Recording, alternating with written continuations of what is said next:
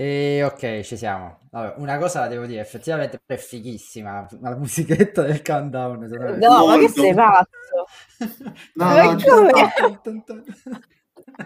No, vi prego. Iniziamo bene. Allora, benvenuti a questa nuova puntata finalmente di Storie di Celluloide e puntata, come avete potuto intuire. Ah, salutiamo, è arrivata Marta, quindi la salutiamo. E, come avete potuto intuire, puntata delicata, saprei anche delicata, puntata delicata e dedicata a cinema e politica. E abbiamo qui con noi, niente proprio di meno che Simone, che Salve è studente di filosofia, giusto? Sì, esattamente, l'ultimo anno, mio malgrado. Filosofo, cioè, io volevo mettere filosofo, però non proviamo. E come sempre al mio fianco la carissima, nonché ormai diva dell'internet, Benedetta. No, ti prego. Comunque, ci conosciamo da 200 anni e io ancora ti dico che è Méliès, dilla questa S. Ma perché è francese? Il francese la S è muta, è come Django. Non è Méliès, è Méliès. Sì, ma non in tutti i casi è muta. È una di Méliès. Ok. Ok, quindi, come dicevo, appunto, la puntata di stasera è dedicata al cinema e alla politica. Quindi, cioè, cinema e politica, o cinema/politica in questo caso. O cinema e politica. Cinema e politica. Quindi, direi... apriamo il dibattito. Parola a voi. Si apre il dibattito di stasera. Allora, io volevo anzitutto, presentiamo Simone. Simone, parlaci di te, che cosa fai nella vita? Perché sei qui? Brevissimamente, sono qui perché innanzitutto, esatto, questo momento un po' alla D'Urso anche volendo. No, sicuramente non strappalacrime. Sono qui, anzitutto ovviamente vi ringrazio per l'invito, e sono qui perché mi piace il cinema. Con Benedetta è capitato tantissime volte di parlare lungamente, anche in maniera molto, molto importante secondo me. Come dicevano anche sia Danilo che Benedetta, io studio filosofia, sono al quinto anno, quindi potrei anche dire che sono laureato in triennale, fare questa cosa bassa proprio, no? Mi occupo principalmente di filosofia teoretica e filosofia politica, con attenzione particolare e non è un caso che lo dico, al pensiero di Heidegger, Benjamin e anche alla fenomenologia, che è quindi un qualcosa, ora non sto qui a spiegare proprio di che cosa si tratta, però di molto connesso, a mio avviso, al cinema. Si parla di sguardo, si parla di punto di vista, si parla anche proprio in alcuni casi di ottica, di punto di fuga, insomma, è un grande capitolo della filosofia che ha molto a che fare col cinema. E poi sì, appunto, mi piace molto il cinema, mi piace molto il cinema d'autore, non disdegno assolutamente il cinema di genere, però ecco, il cinema politico, anche come magari stasera proveremo a declinare anche una versione forse un po' alternativa del cinema politico, diciamo, mi interessano molto questo tipo di connessioni qui, ecco. Beh, che dire, abbiamo iniziato col botto. Esatto. Dovresti dire lo stesso di me, stare in silenzio per 2 minuti più o meno. Beh, allora, tu intanto chiedi alle persone chi sono, e già chiedere a una persona chi è, già quello fa entrare l'incredibile. È già una domanda. Sì. Esatto, esatto. Puoi capire la dice a Simone che parliamo di essere, di Benedetta. La prima domanda che fece a Benedetta, chi è Benedetta?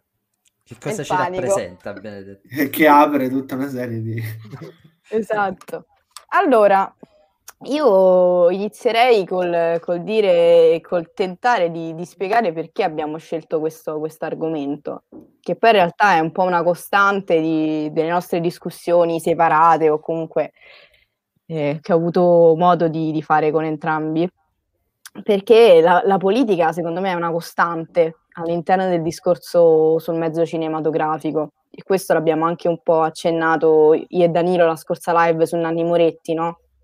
Quanto il cinema sia intrinsecamente politico, sin appunto dalle origini, E il cinema non deve essere visto solo come un mezzo appunto di evasione, quindi più inerente al, diciamo, quella tipologia cinematografica di non finzione, e neanche al cinema prettamente ideologico, ma è un cinema che non parla solo di politica, ma che in qualche modo fa politica stessa, è politico.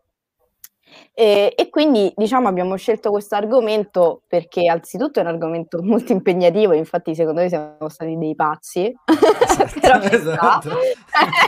Proprio perfetta, come darsi la zappa sui piedi, però va bene.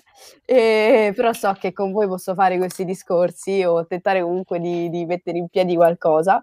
E poi è un argomento molto, molto controverso, che negli ultimi anni, soprattutto con le varie svolte che hanno preso per esempio i festival, sempre di più si inizia a parlare del rapporto tra cinema e politica, quanto il cinema possa entrare nel discorso politico e quando invece deve tirarsene fuori, se deve tirarsene fuori e in che contesti. Quindi direi appunto di fare questo brevissimo, ma proprio un volo proprio d'uccello, su un excursus storico, su, in qualche modo cercando di tracciare un po' le origini del cinema per arrivare poi agli autori che abbiamo preso in considerazione, che devo dire anche questi sono tutt'altro che facili. Cioè, un discorso sui registi e sulle registe che abbiamo scelto, anche lì è complicato. Quindi preparatevi per una maratona di 4 ore più o meno. Esatto. Di 16 ore di live. Esatto. Quindi, allora, tentiamo non di darci delle domande di tipo, diciamo, esistenziale o comunque troppo generali. Però cerchiamo un po' di rintracciare e di tracciare un po' questa storia che ha portato a una vera e propria democratizzazione del mezzo cinematografico, e sempre più una definizione di cinema come politica, quindi, o comunque cinema accostato alla politica. E, se volete comunque iniziare a dare delle vostre considerazioni personali, prego. Vi ho buttato questa bomba. Non lo so, io rapidissimamente mi permette di prendere la parola su un tema. Hai parlato giustamente di democratizzazione del cinema, del mezzo. Ecco, forse è interessante pensare a quanto anche proprio storicamente la dinamica di classe influenzi il cinema a 360 gradi su più livelli. Cioè, è una cosa anche forse molto banale e attuale, ma nella sua banalità secondo me è importante. Un primo livello: che tipo di cinema puoi fruire? È un discorso che, attenzione, non è solo speculativo teorico. Cioè, il fatto che oggi un ragazzo preferisca vedere, per esempio, gli Avengers piuttosto che Godard, ci sono tutta una serie di motivazioni. Una motivazione può anche essere ricondotta alla classe, allo stato sociale. Cioè, non tutti possono permettersi, non il biglietto per andare a vedere appunto Godard o per andare a vedere Pasolini, ma proprio il capitale culturale per fruire una cosa del genere. Ma fin dalle origini anche proprio il possesso dei mezzi di produzione cinematografica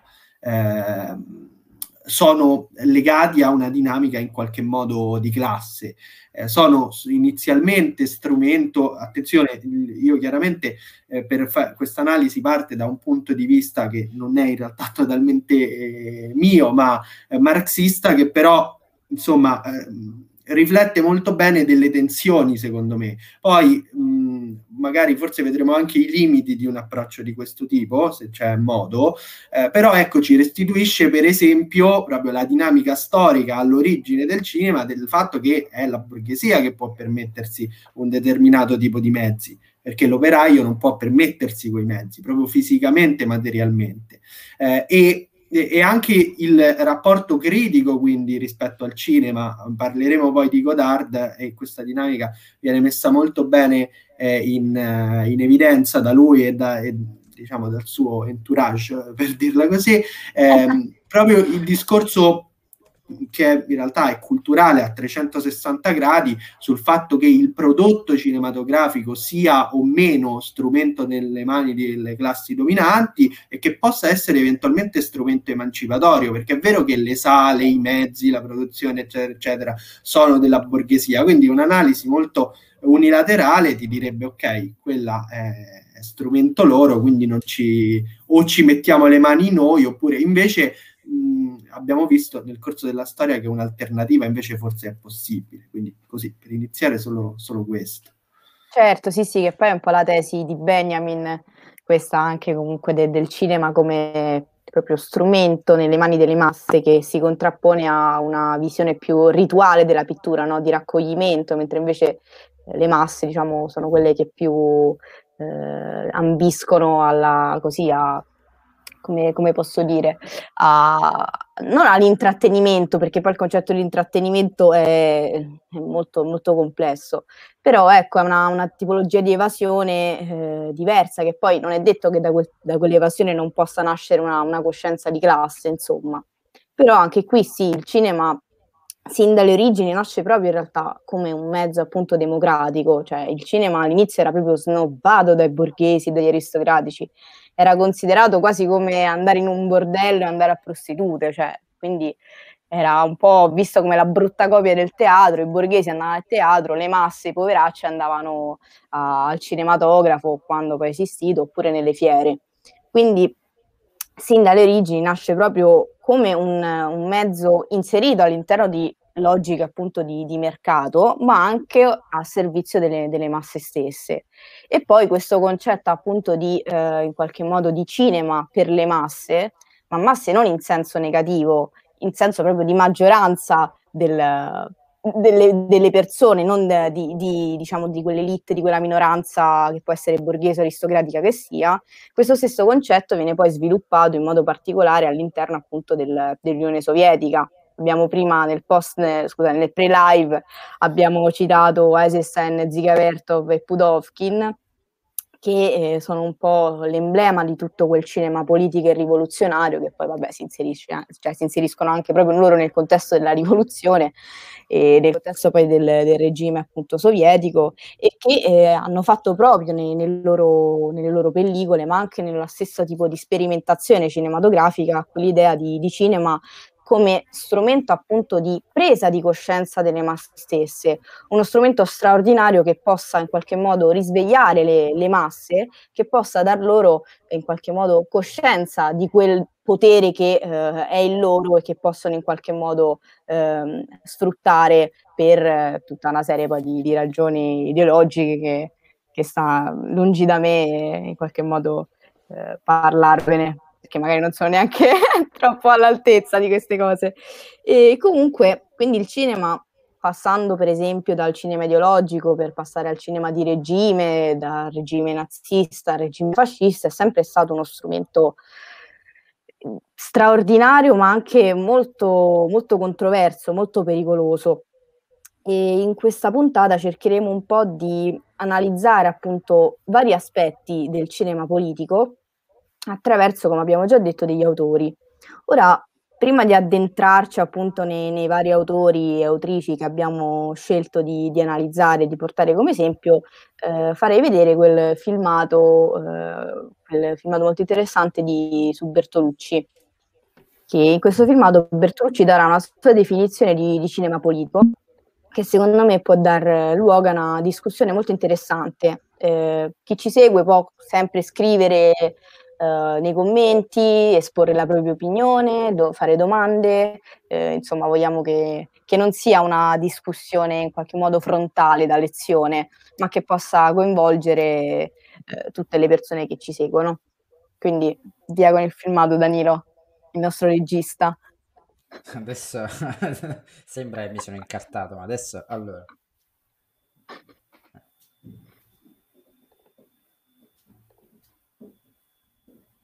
Poi una musichetta per uccidere il silenzio. Momento Lundini. Esatto. Facciamo un po' di beatbox. Ecco. Però ci dobbiamo... Simone, gira la sedia. Così per proprio la Lundini. io vorrei fare dei film popolari. Non esiste un pubblico popolare. Non esiste un pubblico popolare perché c'è un pubblico che è quantitativamente popolare ma qualitativamente non è popolare, perché è condizionato da 50 anni di cinema che gli ha tolto quelle caratteristiche di pubblico popolare. Sì. Vabbè, allora, sempre condizionato o da una cosa o dall'altra, anche senza quello. Sì, però... il selvaggio puro è un'astrazione di Rousseau. Voglio dire, il selvaggio. Sì, ma anche il popolo puro è un'astrazione, sempre, tutta un'astrazione. Non è una... vedere quale non popolo... è un'astrazione, in certi paesi non è un'astrazione. Dove? Per nei paesi in cui c'è il socialismo, credo che sia possibile fare un cinema di tipo popolare perché esiste un pubblico popolare. Comunque è un discorso molto complicato. Anche lì sono condizionate da altre cose. Vedi che il mio film non avresti potuto farlo tu, avresti fatto un film diverso, perché la pensiamo molto diversamente. Cioè, secondo me il cinema è sempre cinema politico, nel senso che il cinema è sempre cinema di classe, cioè il cinema è l'espressione sempre della classe egemone, della classe che detiene il potere. Il pubblico italiano, per esempio, è condizionato da 50 anni di cinema borghese. Il pubblico dei paesi socialisti è condizionato da lunghi o più o meno lunghi periodi di cinema che io chiamo popolare, ecco. Sì, ma questo cinema popolare non è che sia tutto valido, non è che tutta la cinematografia sovietica sia Eisenstein, Pudovkin... il solo cinema veramente rivoluzionario mai esistito al mondo è il cinema di Eisenstein, Pudovkin, Dovchenko, Dziga Vertov, che nasceva nel contesto della rivoluzione, era un cinema parallelo alla rivoluzione russa, e quello era il vero cinema rivoluzionario. Sì, sono d'accordo, ma poi c'è tutta una parte dei cinema... Okay.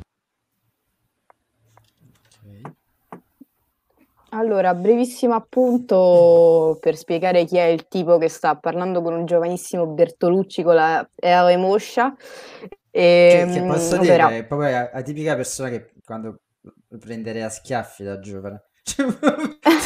Vabbè, come tutti i cineasti. E allora, l'interlocutore di Bertolucci è Mario Soldati. Mario Soldati è stato un grande scrittore italiano, ma soprattutto è stato anche uno dei, diciamo, chiamiamolo documentarista, uno dei primi documentaristi per la RAI, che realizzò un programma televisivo che è anche stato uno dei primi programmi enogastronomici, che è Viaggio nella Valle del Po, e che si impegnava di fatto a raccontare, attraverso questo viaggio con gli operatori della RAI, e le varie usanze gastronomiche italiane, seguendo appunto il corso del Po, ed è stato uno dei programmi di, diciamo, chiamiamolo così, di divulgazione della RAI, e lui era un personaggio, come anche potete vedere da questa intervista, molto controverso, con una personalità molto, molto particolare, molto, molto forte. Ed è interessante, che secondo me, questo video, perché ci sono due generazioni che si confrontano e due modi di esprimersi e di parlarsi molto diversi, quasi che entrano in conflitto l'uno con l'altro e molto spesso non riescono a capirsi.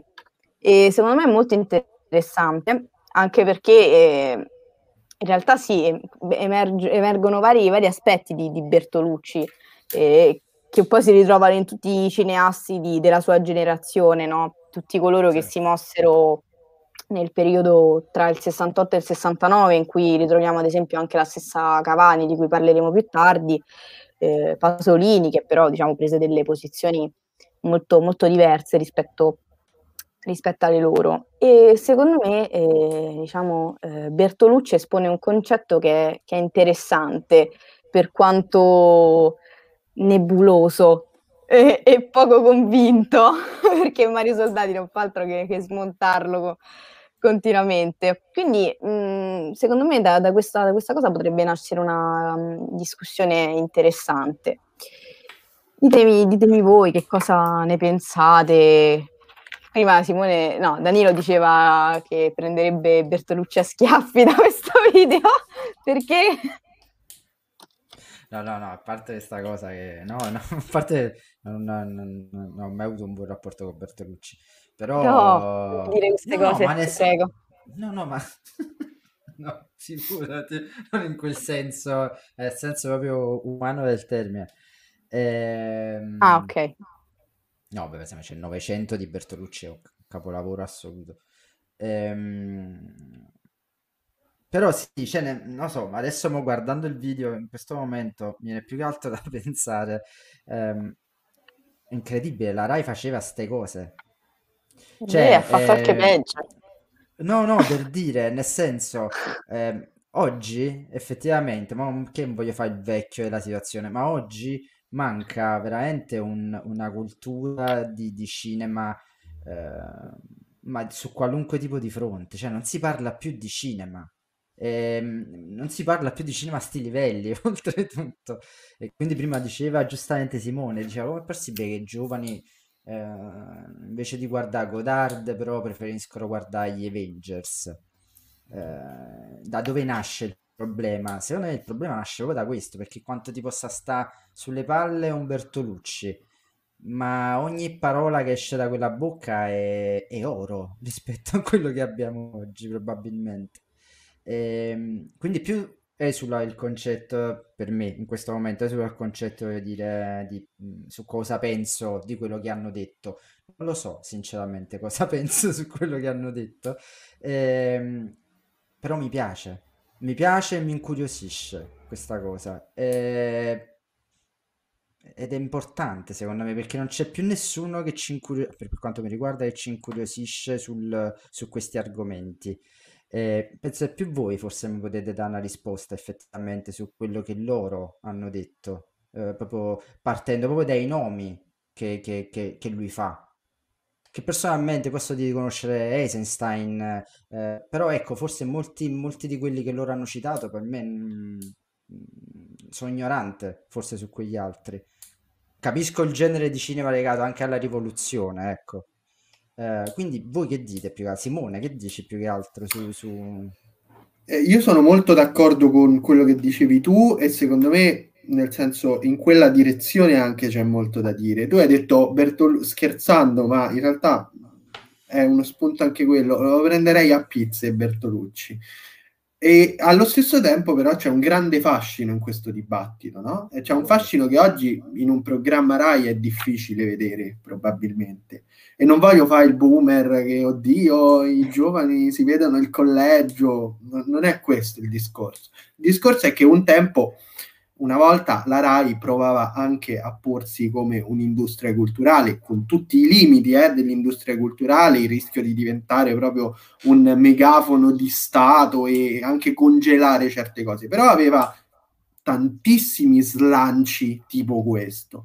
Oggi a questo livello, forse non guardo abbastanza la RAI, però a me viene soltanto in mente un programma che penso che tutti noi cinefili, che è Fuori Orario.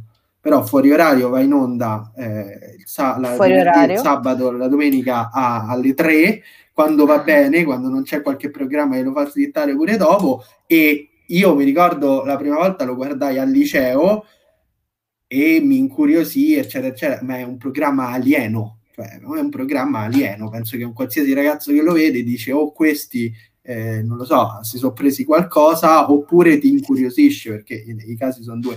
Perché questo succede? Anche perché è una proposta culturale di altissimo livello che si rifà a quello che abbiamo visto qui, no? È un'ultima continuità rispetto a questo discorso, l'ultimo barlume di continuità, ma allo stesso tempo perché è isolato, cioè Fuori Orario inserito in un palinsesto di questo livello avrebbe anche più senso di quanto già non ha, che comunque insomma non è indifferente.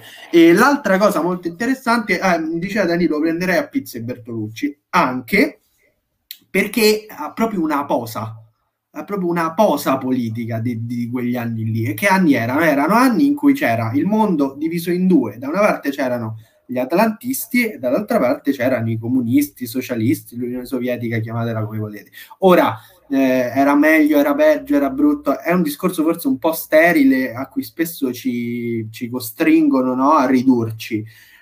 Va notata sicuramente anzitutto la cosa di Bertolucci, che ti dice: nei paesi dove c'è il socialismo lì abbiamo fatto la rivoluzione, quindi è tutto a posto, è paradiso in terra, eccetera eccetera. Anche qui dire sì, no, forse lascia il tempo che trova. È molto interessante la risposta di Mario Soldati, che gli dice sì, ma il popolo è un'astrazione. Quella è una risposta molto interessante, è una risposta che senza volerlo forse mette in luce molte più contraddizioni, cioè nel momento in cui il socialismo reale si realizza in terra e diventa una macchina statale, burocratica, eccetera eccetera, e il popolo diventa un'astrazione, e uno dei discorsi fondamentali del padre di tutta questa filosofia, che è Marx, di nuovo un po', non dico che cade, però iniziano ad esserci dei problemi. Cioè c'è un libretto che chi fosse interessato se lo può leggere, non è così difficile, La questione ebraica di Marx, che ti dice proprio che la costruzione del popolo all'interno dello Stato rispetto alla società civile, che cosa intende per società civile? La società civile è la società economica, sono i rapporti di forza economici. Lo Stato è il popolo italiano è questa unità. E Marx ci dice però guardate che quest'unità non è reale, non è concreta, è proprio un'astrazione per non far vedere quali sono i reali rapporti. Eppure questa cosa del popolo come astrazione paradossalmente non ce la dice Bertolucci, che ci ha detto che il socialismo ha vinto in certi paesi, ma ce la dice Mario Soldati, che è la voce critica in questo discorso. E quindi, c'è anche, insomma, la voce di un'altra generazione poi. Esattamente, esattamente. Cioè un posizionamento politico comunque differente in qualche modo, non agli antipodi sicuramente, però differente. E questo è molto interessante. E ultimissima cosa che si connette a questo, l'idea che quindi quei cineasti lì, grandiosi, ci mancherebbe altro, hanno però quindi realizzato il socialismo reale, sono tra l'altro tutti perfettamente integrati nella macchina sovietica. Lessi una piccolissima biografia, diciamo un libretto, questa specie di scheda su Eisenstein. Non era, cioè è rimasto comunque fedele in qualche modo, però non è che fosse proprio, sai, totalmente non insofferente a certa burocratizzazione dello Stato sovietico. Anni dopo, ricordiamolo, esatto, è stato anche censurato. Esattamente, cioè penso per andare per fare altri esempi, un poeta, Majakovskij, grande sostenitore della rivoluzione, ma dopo qualcosa non va. E penso anni dopo a un cinema che non è politico nello stesso modo, non è schierato, eccetera eccetera, e che però secondo me esprime proprio un'insofferenza particolare. Tarkovskij fa Solaris, che è il 2001 sovietico, ma è il 2001 di Sena dello Spazio sovietico, ma dove? C'è un discorso religioso in Solaris, cioè, quindi solo questo, insomma. Sì. No, mi permetto di dire, diciamo, di aggiungere una cosa che poi in realtà è una citazione di Godard al discorso che stava facendo Simone, perché Godard diceva che nel periodo appunto dei movimenti studenteschi, no? Da una parte c'era la Coca-Cola e dall'altra Marx, quindi nel senso secondo me riassume bene appunto questo concetto. E infatti secondo me è un mini dibattito, perché poi vabbè comunque è un estratto da un dibattito che è molto interessante, perché sono discorsi che quelli che fa Bertolucci, che in realtà sono comuni a tutte le interviste dei cineasti di quel periodo, e questa cosa fa un po' sorridere, perché sembra quasi come se ci fossero degli slogan in quel determinato periodo che tutti appunto in qualche modo hanno riutilizzato, comunque ai quali aderivano, che un po' questo fa anche riflettere sulla... Scusate se ti interrompo, bene, posso fare una domanda? Ma voi credete a quello che dice Bertolucci in questo spezzone di video, cioè il fatto della divisione tra cinema borghese e cinema popolare? Ma sinceramente, allora, nel senso, secondo me lui forse un po' prende, diciamo, a riferimento due periodi storici che sono molto distanti, secondo me, proprio due esperienze politiche che sono molto distanti l'una dall'altra. Cioè, da una parte prende, diciamo, l'esperienza della rivoluzione appunto russa, con dei degli esponenti che, devo dire, sono tutto tranne che convenzionali dal punto di vista cinematografico, cioè sono quasi un nucleo separato da tutti gli altri, che non lo so quanto questo paragone poi con il cinema borghese di cui parla, perché comunque l'esperienza dei 50 anni precedenti era quella dei... poi 50 anni in realtà, un periodo molto più limitato, era quella del neorealismo italiano. Quindi non lo so, sinceramente.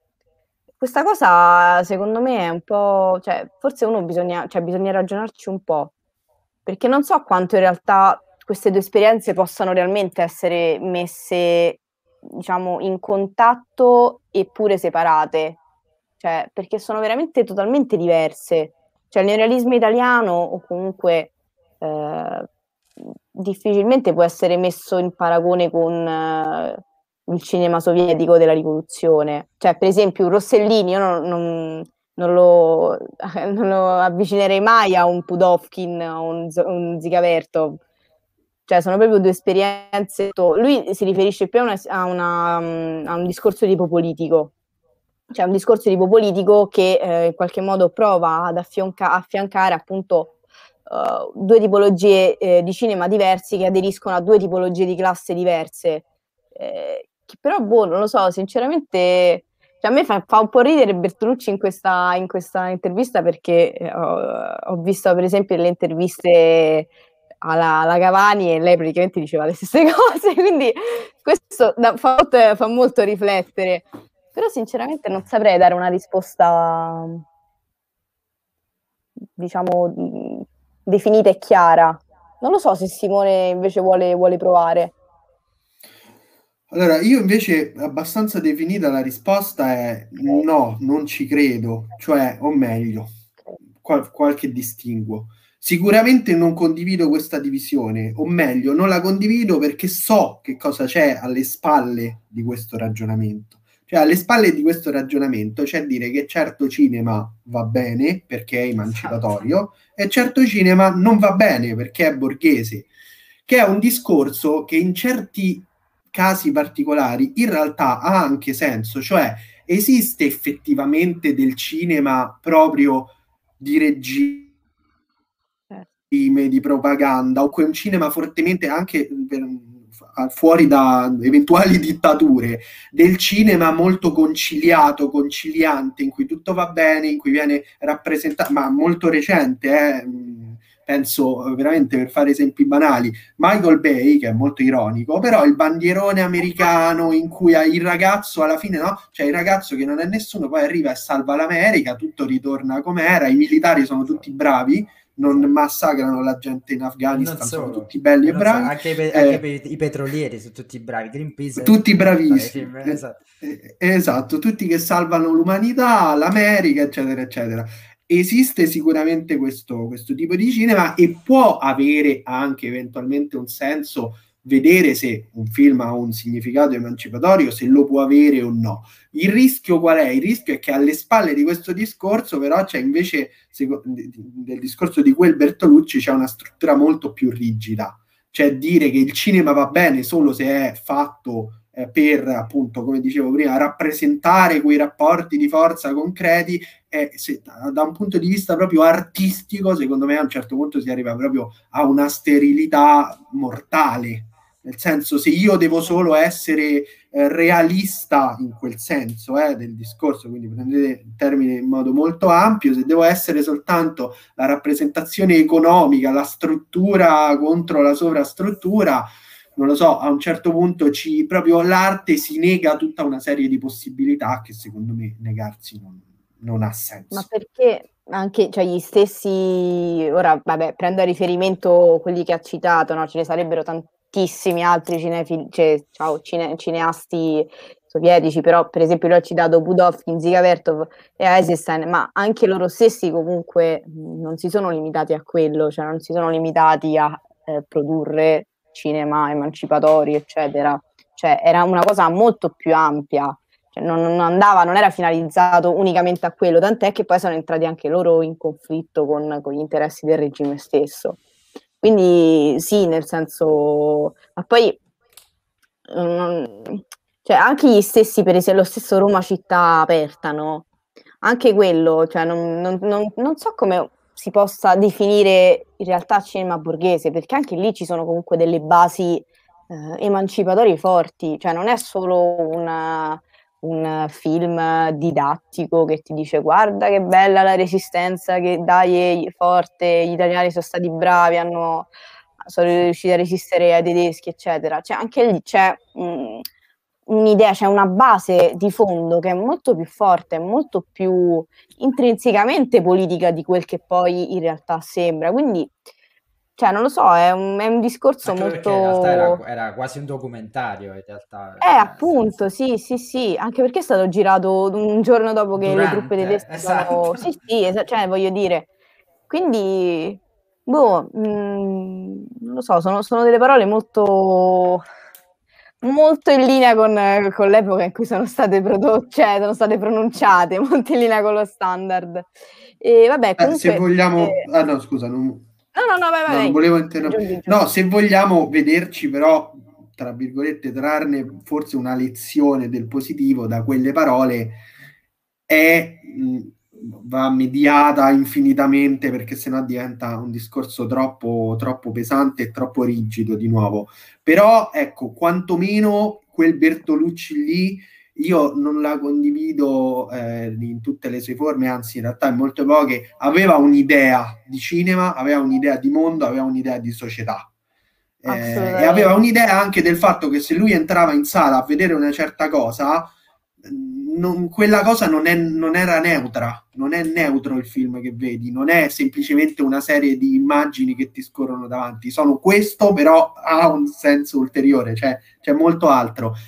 Ecco, forse rapportato ad oggi, riuscire a rimettere in moto questo meccanismo qui, senza cadere nell'opposto, che certe cose non si vedono perché sono cinema borghese. Quello è il rovescio della medaglia. Sì, che poi comunque quel periodo storico è anche particolare dal punto di vista artistico, perché soprattutto nell'ambito cinematografico e teatrale c'è anche una riscoperta, per esempio, del teatro brechtiano, che si basa tutto su questi concetti qui, no? Quindi cioè, proprio il concetto di un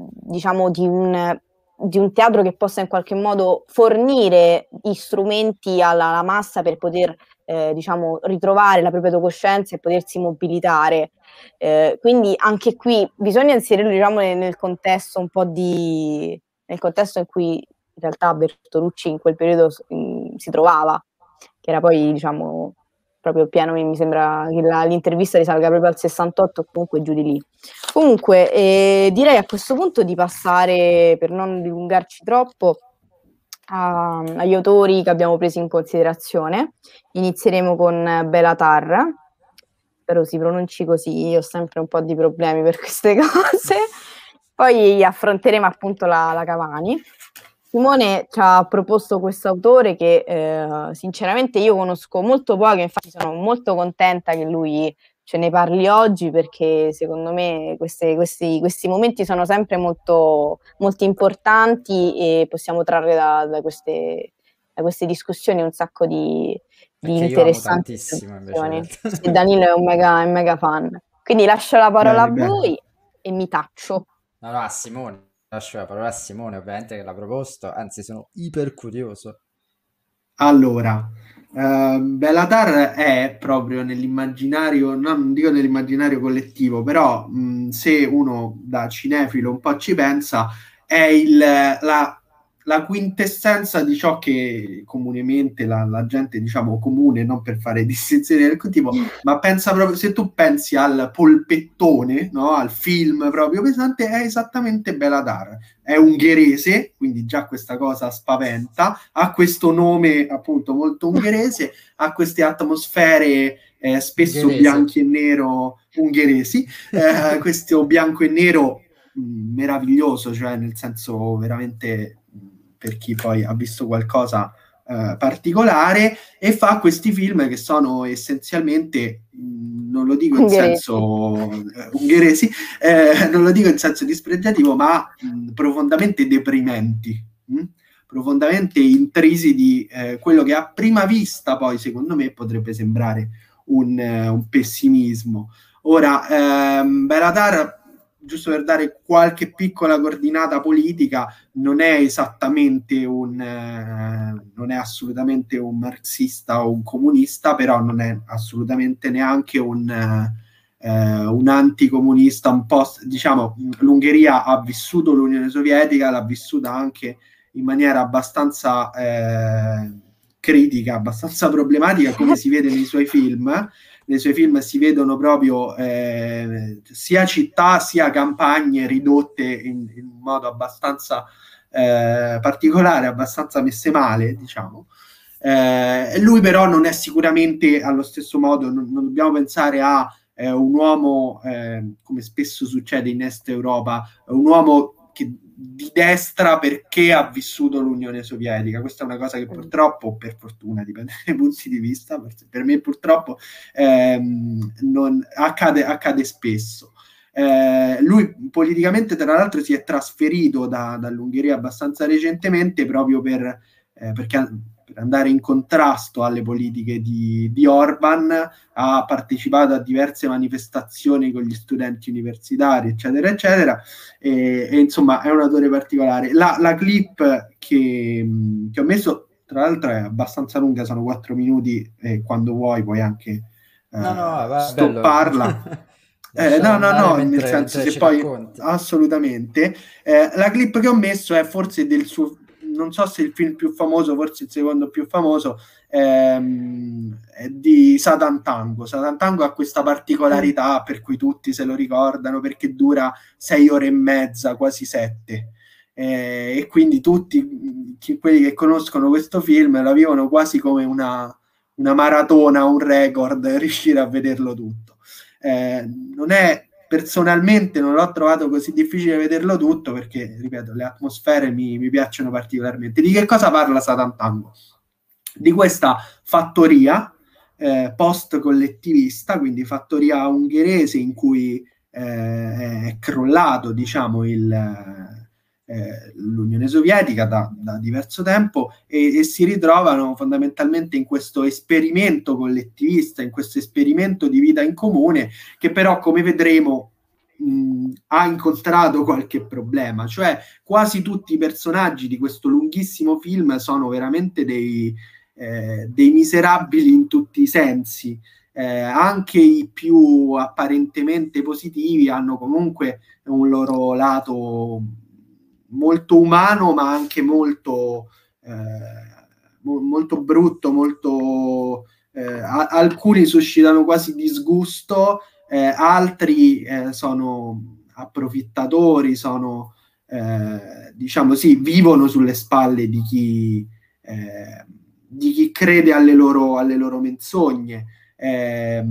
Questa scena in particolare è molto tosta anche da vedere, poi è stato anche raccontato dal regista qualche retroscena. Cioè, questa bambina che vedete col suo gatto, il gatto che ha in mano è morto, ovviamente non è un gatto vero, la scena in cui lo uccide, la scena precedente è fortissima, nel senso che lei mette del veleno nella tazza e lo uccide dopo averlo picchiato, diciamo, è troppo, nel senso, questa bambina fondamentalmente sperimenta la violenza per la prima volta, sperimenta un rapporto, tra virgolette, di potere per la prima volta, capisce di essere in grado di infliggere dolore, capisce di essere in grado di uccidere, perché lo capisce perché vede che in questa, appunto, fattoria, nel contesto in cui vive, queste dinamiche su varia scala si ripetono. Ci sono dinamiche di potere strane, alienanti, molto stranianti. Non dobbiamo pensare a dinamiche di potere normali, anche in virtù proprio del contesto sociale particolare che questo film delinea. Ora, possiamo quindi leggere Sátántangó come anche eventualmente una riflessione politica in prima battuta, perché ci restituisce un affresco molto lungo, molto bello, su delle dinamiche di potere. E secondo me questa analisi, insomma, può andare bene, va benissimo e ha una sua coerenza, ma è un primo step di un rapporto tra cinema e politica.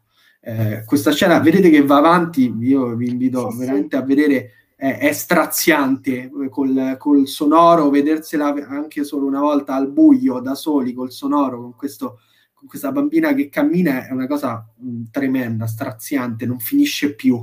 Poi, specie dopo tutto quello che hai visto prima, rassicuro per chi volesse, il gatto in realtà non è stato veramente ucciso. Béla Tarr per anni si è dovuto difendere da queste accuse, invece c'era un veterinario sul set che gli ha dato semplicemente un sonnifero tranquillante. Il secondo livello in cui si può leggere questo film, il gatto era vero, però effettivamente il gatto era vero, ma è stato solo addormentato, non hanno schioppato un gatto per il bene come altri hanno fatto. Prima l'avrebbero fatto, ora sono un po' cambiate le cose, cannibalolocausto insegna, ma esatto. Il secondo livello, per in qualche modo anche ricollegarci al discorso che abbiamo visto di Bertolucci e essere un po', uscire un po' da questa concezione anche giusta ma molto tradizionale di politica. Ecco, è un film che descrive sì dei rapporti sociali, sì dei rapporti politici, ma anzitutto una condizione esistenziale di desolazione. Cioè quella fattoria non è importante, non è rilevante, o meglio, lo è anche, ma non è rilevante soltanto perché è la fattoria ungherese, è una fattoria che ha vissuto un determinato, delle determinate vicende politiche. Quello fa sicuramente molto, ma è anzitutto, passatevi un po' il termine poetico, è un luogo dell'anima, però non in senso così idilliaco, ma è un luogo oscuro dell'anima, è un luogo di desolazione. Questo è proprio un film desolante, queste spianate infinite con questo bianco e nero, e appunto la scena che abbiamo visto, quindi la bambina che cammina scioccata perché si è resa conto di poter far morire, di poter dare la morte, di poter uccidere, ci fa vedere come forse il discorso politico è sì in tutto, anche in queste cose più profonde, ma è vero anche il contrario. Cioè Béla Tarr secondo me qui riesce, senza voler fare un film che sia soltanto politicamente schierato, non è un film politicamente schierato, non è quello, se uno ci vede quello sbaglia secondo me nell'interpretazione, ma è un film che ha un retroterra politico, ma è anzitutto un film esistenziale. E c'è una, diciamo, un termine filosofico molto in voga negli ultimi anni, il rapporto qui è politico-esistenziale, cioè il fatto che la politica non deve occuparsi solo di spartizione delle risorse, divisione dei confini, gli stati, eccetera, eccetera, ma può arrivare a pensare, a interrogarsi, perché è fatta da esseri umani e tutti noi siamo esseri umani. Attenzione, con la politica non dico la classe politica, ma il pensiero politico deve e può arrivare a interrogarsi anche su queste profondità oscure, sulla desolazione, sulla solitudine, sulla violenza, sulla morte, che sono rapporti politici perché sono rapporti esistenziali e viceversa. Quindi è portare molto oltre il discorso, senza schieramenti troppo rigidi. Vanno benissimo gli schieramenti alla Bertolucci, ci mancherebbe altro, però esiste anche tutta un'altra faccia della medaglia, questa, che però allo stesso modo non è un film, passatemi il termine, democristiano, in cui non c'è uno schieramento perché vogliamo raccontare che va tutto bene e che la società esatto, e che la società va bene così com'è, e che al mondo non c'è l'oscurità di quei campi, ok? E quindi questo, portare la riflessione politica, il pensiero politico anche a in questi abissi alla fine, no? Che Sátántangó ci restituisce secondo me molto bene. No, ma guarda, io sono pienamente d'accordo con te. Ho visto questa scena per la prima volta nella mia vita e devo dire che anche senza sonoro è molto particolare, nel senso è interessante proprio perché in realtà in questa tipologia di cinema è molto ricorrente l'utilizzo dei non luoghi, che detta così sembra una cosa molto molto così, quasi da cinema fantascientifico, no? Il non luogo, ti immagini un po' questo universo distopico, però non è detto che sia solo questo. Cioè, per esempio, tutto il discorso che hai fatto anche tu sul cinema, diciamo, politico / bruttissimo di dire così, esistenziale, è anche uno dei pilastri del cinema della Cavani, cioè e questo non vuol dire che un cinema non sia allo stesso tempo politico, se va ad indagare l'essere umano nel suo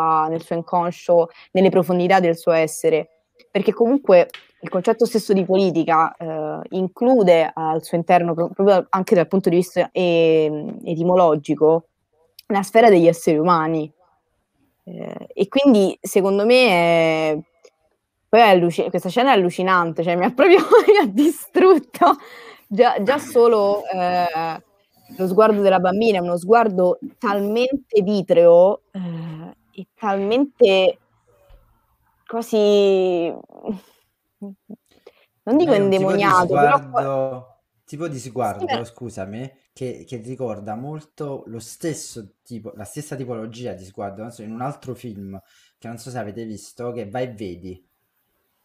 Sì, certo. Oddio, sì. È molto simile.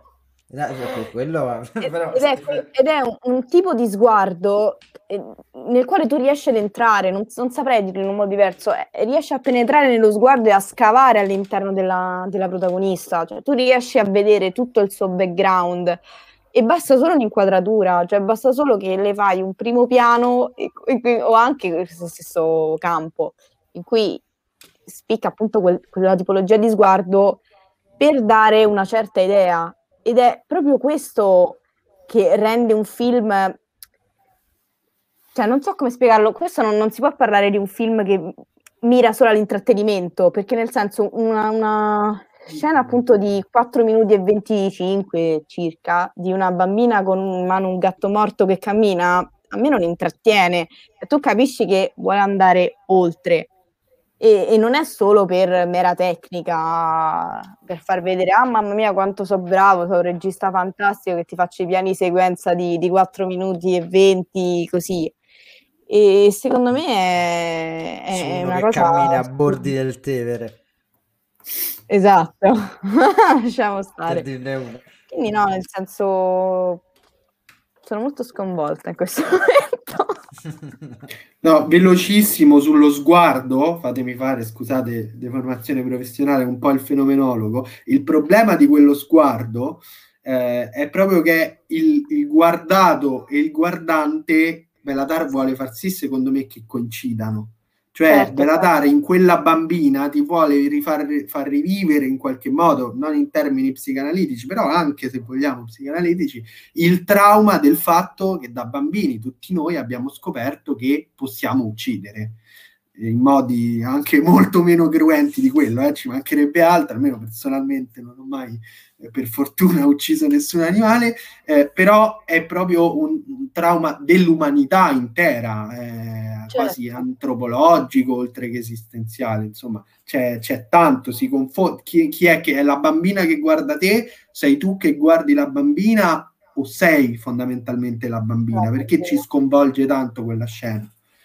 sia per come appunto messa in scena ma anche proprio per ciò che significa, no? Poi sì, no, ma assolutamente, già anche può sembrare un dettaglio stupido, ma anche la stessa posizione del gatto, così rigida proprio da post mortem, è anche un altro trauma dell'umanità stessa, no? Del vedere un corpo morto per la prima volta. Quindi tu sei entrato, non solo hai in qualche modo, come dire, ucciso un essere vivente, ma sei entrato anche in contatto stesso con la morte, dal momento che hai ucciso, ma anche dal momento che...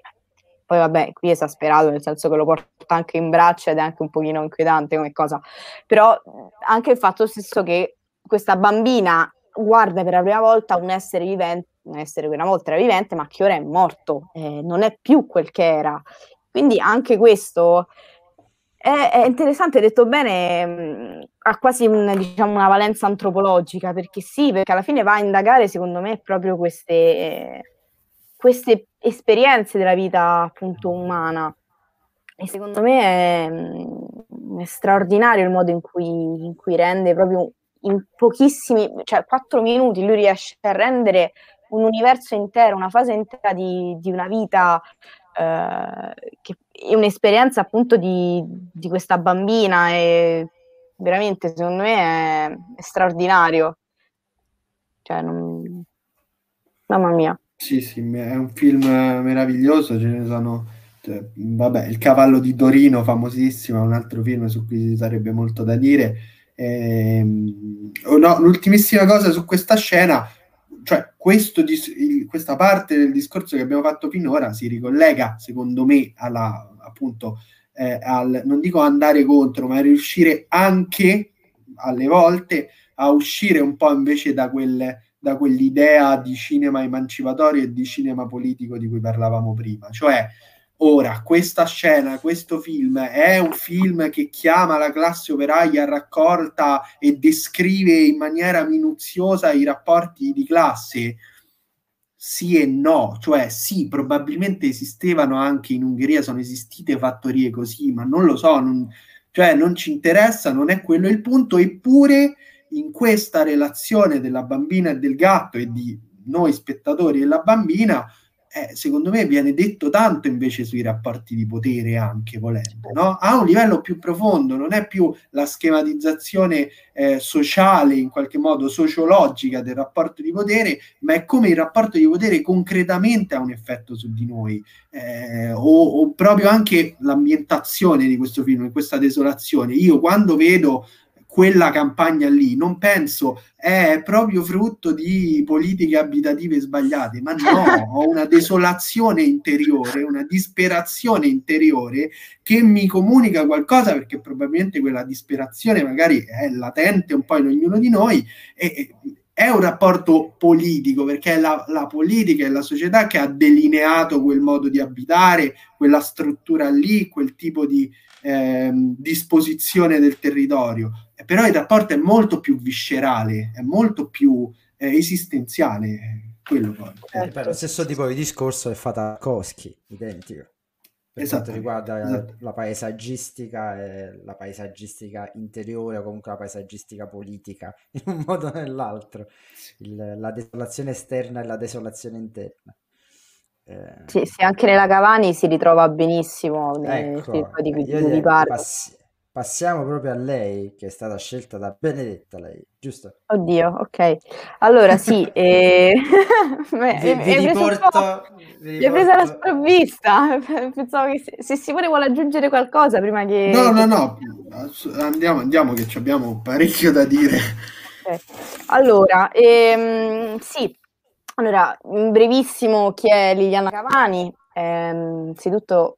è una straordinaria regista donna, e è stata una delle più grandi registe appunto italiane, ed è una delle più grandi registe italiane, e di origine appunto nasce a Modena, regista emiliana che nata appunto da famiglia atea e dire poco, nonostante comunque la sua carriera sia anche seminata proprio da molte pellicole che hanno a che fare comunque con la religione e prendono anche a riferimento il cattolicesimo stesso. Lei ha realizzato per esempio un film che è in qualche modo la biografia di San Francesco d'Assisi, e il film appunto che in questo senso prende a riferimento è Il portiere di notte, che è un film del 1974 con protagonista un meraviglioso Dirk Bogarde, ed è un film che secondo me si riallaccia perfettamente al discorso di Simone, perché racconta una vicenda che è molto controversa. In breve, la trama, diciamo, se così, anche se non mi piace molto svelare la trama dei film, però per comprendere bisogna in qualche modo addentrarsi. È ambientato appunto nel 1957 in Germania, all'interno di un hotel. In questo hotel lavora un ex nazista che ha trovato impiego come portiere appunto di notte. La cosa interessante di questo hotel è che è un po' come diciamo la campagna del film di Béla Tarr, è un luogo, ma è un luogo molto particolare, diviene quasi una sorta di purgatorio, nonché riflesso delle esperienze passate appunto dei vari personaggi, che non a caso sono tutti personaggi che hanno a che fare con il passato appunto del Terzo Reich. E diviene quindi una sorta anche di riflesso stesso del campo di concentramento presso il quale ha tenuto servizio il nostro portiere.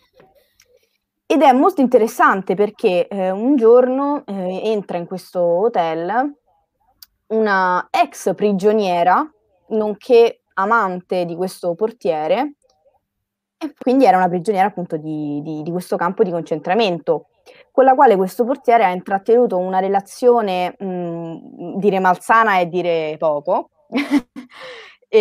basata su, diciamo, delle... Ecco, qui appunto possiamo vedere una scena che è meravigliosa e che ha destato non poco scandalo, e dicevo con il quale ha intrattenuto una relazione basata su, diciamo, dei meccanismi di carnefice e vittima. Ovviamente il carnefice era lui, la vittima era lei, che all'epoca del campo era poco più che una bambina, anche se comunque l'attrice si vede che non è proprio adolescente. Ed è interessante perché non appena si incontrano i due in questo hotel, ritornano, riaffacciano questi appunto meccanismi che avevano preso piede nell'esperienza del campo di concentramento. E per questo dicevo che questo hotel in qualche modo diviene riflesso del campo, diviene un campo in qualche modo strappato dal tempo e proiettato nel presente, e inevitabilmente loro sembrano quasi retrocedere alla loro esperienza passata. È interessante perché questo film in realtà mostra, è un film che va a indagare nelle profondità dell'essere e va in qualche modo a sviscerare il rapporto che ognuno ha con se stesso, con la propria duplicità. Cioè, Liliana Cavani si concentra non tanto sull'esperienza del nazismo, che è comunque posta sullo sfondo ed è ciò che muove l'intera vicenda, perché comunque alla fine saranno alcune difficoltà, alcune problematiche, perché nel mentre scopriremo che questo portiere di lì a poco avrebbe dovuto presiedere al suo processo e lei è l'unica testimone viva, e quindi vogliono metterla fuori gioco, e da lì poi si scatenano varie vicende. Però dicevo, non è tanto questo l'interessante, ma il fatto che lei e il portiere siano in realtà la stessa, diciamo, due facce diverse della stessa medaglia. Cioè, Liliana Cavani vuole indagare proprio sull'idea che in ognuno di noi ci sia un possibile nazista e un duplice aspetto, una duplice pulsione, cioè da un lato appunto una pulsione appunto sadica, quindi in qualche modo possiamo dire legata all'idea appunto di carnefice, e dall'altra invece una pulsione autodistruttiva e masochista, cioè legata quindi alla vittima, che in questa casa appunto questa ragazza, che poi io la adoro, è secondo me meravigliosa. E quindi secondo me è un film politico, non perché si svolge appunto nella Germania post-regime e perché comunque prenda riferimento a una vicenda storica spaventosa come è stata proprio quella del nazismo stesso, ma perché va in qualche modo a, diciamo, impiegare quella vicenda storica, quella vicenda politica, per andare a indagare l'essere umano nel suo essere umano, cioè nel suo essere generalmente essere umano, nel possedere appunto questa duplicità. E secondo me è un film straordinario, molto molto molto controverso, molto audace e coraggioso per l'epoca in cui è uscito, cioè comunque nel 74, infatti non a caso fu censurato, più volte in qualche modo sequestrato, perché a parte che è inconcepibile che un film sia stato realizzato, scritto e diretto da una donna, un film così crudo e lucido come può essere appunto Il portiere di notte, è una crudeltà, una violenza, dire concreta e cruda è dire poco. Ed è interessante proprio perché analizza questi meccanismi appunto di potere, cioè questi meccanismi di potere che si innescano in queste situazioni, in questo tipo di rapporto malato, che può essere proprio quello tra una vittima che si innamora addirittura di un suo carnefice, di un suo aguzzino, poi nel contesto appunto di un campo di concentramento, quindi è un contesto ancora più tragico. E quindi secondo me è straordinario e forse anche più politico dell'altro film della Cavani, che è I cannibali, invece realizzato nel 69, che prende proprio a riferimento invece la vicenda dell'Antigone di Sofocle, adattandola appunto in chiave moderna, e quindi anche lì c'è un po' l'indagine sul quanto appunto sia necessario in qualche modo aderire alle leggi sociali e umane piuttosto che a quelle etiche, e fin dove un uomo può spingersi per in qualche modo in virtù di queste leggi. È interessante questo film proprio perché è ambientato, come ho già detto, cioè in realtà non l'ho detto, è ambientato in un luogo appunto utopico, diciamo, che in realtà non è tanto utopico, ma è il riflesso degli anni appunto in cui è stato prodotto e realizzato. E in brevissimo appunto vedete questi corpi per terra, sono tutti i corpi dei ribelli. Questi corpi non possono essere né toccati né rimossi, pena la morte. E la vicenda ruota attorno a questa ragazza che poi incarna l'Antigone moderna, che vuole dare una degna sepoltura a suo fratello in un contesto appunto di stato di polizia e in cui è assolutamente vietato addirittura toccare un cadavere, e infatti vedremo che loro diventeranno dei martiri, al punto che poi in qualche modo come posso dire, mobiliteranno tutti gli altri giovani che inizieranno anche loro a in qualche modo rimuovere i cadaveri, a dare loro degna sepoltura. E è stato visto un po' quasi come in qualche modo il film che ha predetto un po' il 68 e la mobilitazione giovanile, anche qui ovviamente censurato, sequestrato, inutile dire, perché alla fine i film della Cavani sono sempre, diciamo, caratterizzati da queste storie un po', come dire, molto inquietanti, questi rapporti con la censura. Più o meno quasi tutti furono censurati, molti di questi in ogni caso, anche mi sembra quello su San Francesco. E quindi niente, secondo me sono dei film straordinari, Il portiere di notte in modo particolare. San Francesco con chi? Oddio, l'attore non lo so. È dei primi degli anni 60 però, perché lei è stata, che poi la storia della Cavani è interessante perché lei ha trovato il suo primo impiego, è stata la RAI, e si occupava di montare dei documentari con diciamo immagini di archivio e video di archivio, e i primi documentari che lei realizzò furono sul Terzo Reich e sulla donna, il ruolo della donna nella resistenza. Quindi è sempre stata una personcina con delle idee chiare in testa. Ok, mi sono ricordato. Ecco, Mickey Rourke. Sì. Mickey Rourke. Sì. Lei è... Sì. Fu una figura che in realtà tornò spesso nel cinema della Cavani. E infatti volevo in qualche modo... Secondo me I cannibali aderiscono molto bene al discorso di... censurati in ogni paese, ma io questo non lo so, in Italia sì, ovviamente, no, in ogni paese non credo, in Italia, parlo dell'Italia, sì, in Italia sì, furono censurati ovviamente, ma già solo quella scena del portiere di notte, già solo quella, penso che...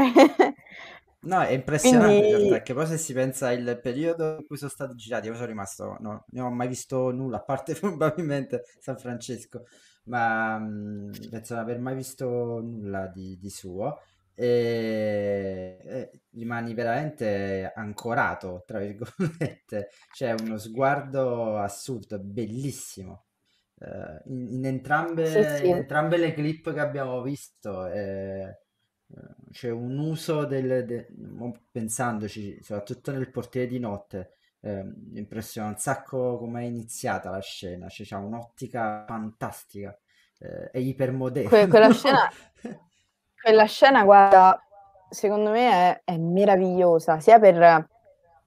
e poi è inquietantissima, se la sentite con l'audio è una cosa veramente inquietante, soprattutto perché non so se vedete, a un certo punto ci sono delle donne sedute, tutte quelle donne sono altre prigioniere, perché se vedete hanno tutti i capelli cortissimi, sono tutte quelle prigioniere che sono state, diciamo, prelevate dagli amichetti, diciamo, dei nazisti, e sono diventato un po', neanche a dire dame di compagnia, cioè proprio carne da usare in modi molto poco gradevoli, perché poi non limitava solo all'uso sessuale. C'è una scena orribile in cui c'è lei che scappa nuda della stanza e lui che le spara, cioè che spara in punti della stanza e in qualche modo spara alla cieca, e lei deve scappare da questi colpi, e già quella è straziante. La cosa più straziante è che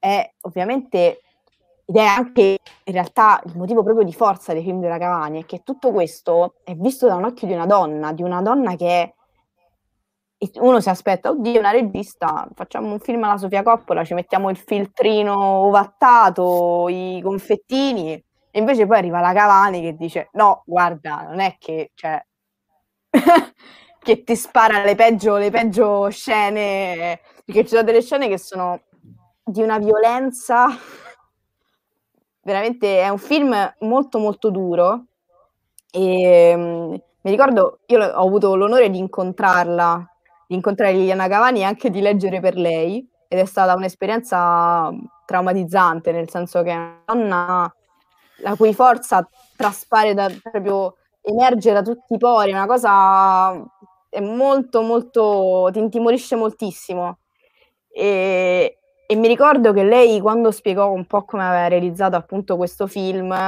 c'era, oltretutto era un convegno alla Sapienza, c'erano alcuni professori che se la guardavano tipo ok sorella perché non te lo aspetti, cioè nel senso c'è sempre questo un po' questa idea molto malsana che le registe donne siano in qualche modo affiancate a una tipologia di cinema, quando invece ci sono moltissime registe che in qualche modo hanno portato degli sguardi tutt'altro che in qualche modo uvattati e delicati. E la Cavani ha proprio impostato la sua cinematografia proprio sul riportare la violenza in tutte le sue forme, che sia una violenza psicologica, che sia una violenza fisica, una violenza impressa su pellicola, il caso appunto dei corpi per terra, che lì sono 4 corpi, ma voi immaginatevi, in questo film ci sono corpi ovunque, nella metro, per strada, davanti ai bar, è una città costruita su corpi praticamente, la gente cammina su questi corpi e se ne frega, quindi è straordinario secondo me. È una cosa, cioè, i film della Cavani sono veramente un'esperienza molto forte, e a me ha sempre molto affascinato proprio per questa sua crudezza, e poi comunque è sempre da inserire anche all'interno di un contesto che lei è nata proprio, si è formata in qualche modo all'interno della RAI, e la RAI negli anni, fine anni 50, non era proprio chissà che da questo punto di vista, dal punto di vista sia politico ma anche sociale, soprattutto rispetto proprio al modo in cui trattavano determinati argomenti, al modo in cui si rapportavano con le donne. E la Cavani è stata una forte che si è sempre fatta strada in contesti che non hanno fatto che osteggiarla, anche per quanto riguarda la censura. Simone, tu conoscevi già la Cavani?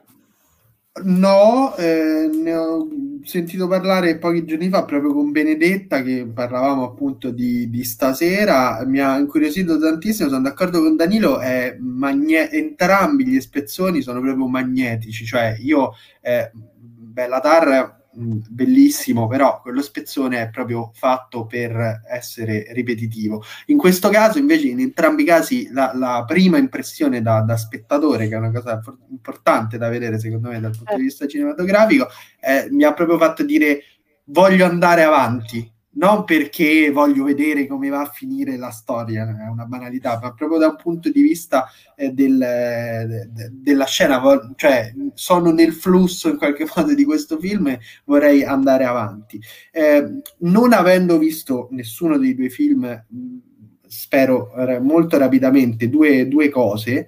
La prima è, sottolineavi benissimo secondo me Benedetta nel caso del portiere di notte, da quel poco che ho potuto vedere, mi baso sulla scena che abbiamo visto, la coesistenza, no, del male in ognuno di noi, che a un primo livello uno la può leggere un po' come notissimo l'esempio, no, di Hannah Arendt, che scrive La banalità del male e dice l'uomo mediocre può sempre essere un nazista. In fondo anche quelli che firmavano proprio per mandare la gente nei campi, anche coloro che hanno architettato tutto questo, alla fine erano soltanto degli uomini mediocri spesso e volentieri. È una prima lettura che senza dubbio ha una sua dignità. Io non mi trovo completamente d'accordo per una serie di motivazioni che qui tralasciamo, ma c'è un secondo livello che invece tu mettevi in evidenza molto bene, invece della coesistenza in ognuno di noi, proprio la famosissima formulazione freudiana Eros e Thanatos, no? In qualche modo. E quella scena che problema ha? Un grande problema che la rende inquietante, sia per come è girata, il tipo di sguardo, la fotografia, questa disposizione dei corpi, eccetera, eccetera, ma un problema fondamentale che ce la rende, secondo me, così inquietante, che in quel rapporto vittima-carnefice, in quel rapporto di potere violentissimo, anche proprio al di là della scena in sé, al di là che ci hai raccontato che ci sono altre scene ancora più violente, ma è proprio una violenza storica che noi sappiamo essere accaduta realmente e che lì viene traslata in un contesto metafisico, in un certo senso vogliamo dire, in un non luogo, in un luogo altro.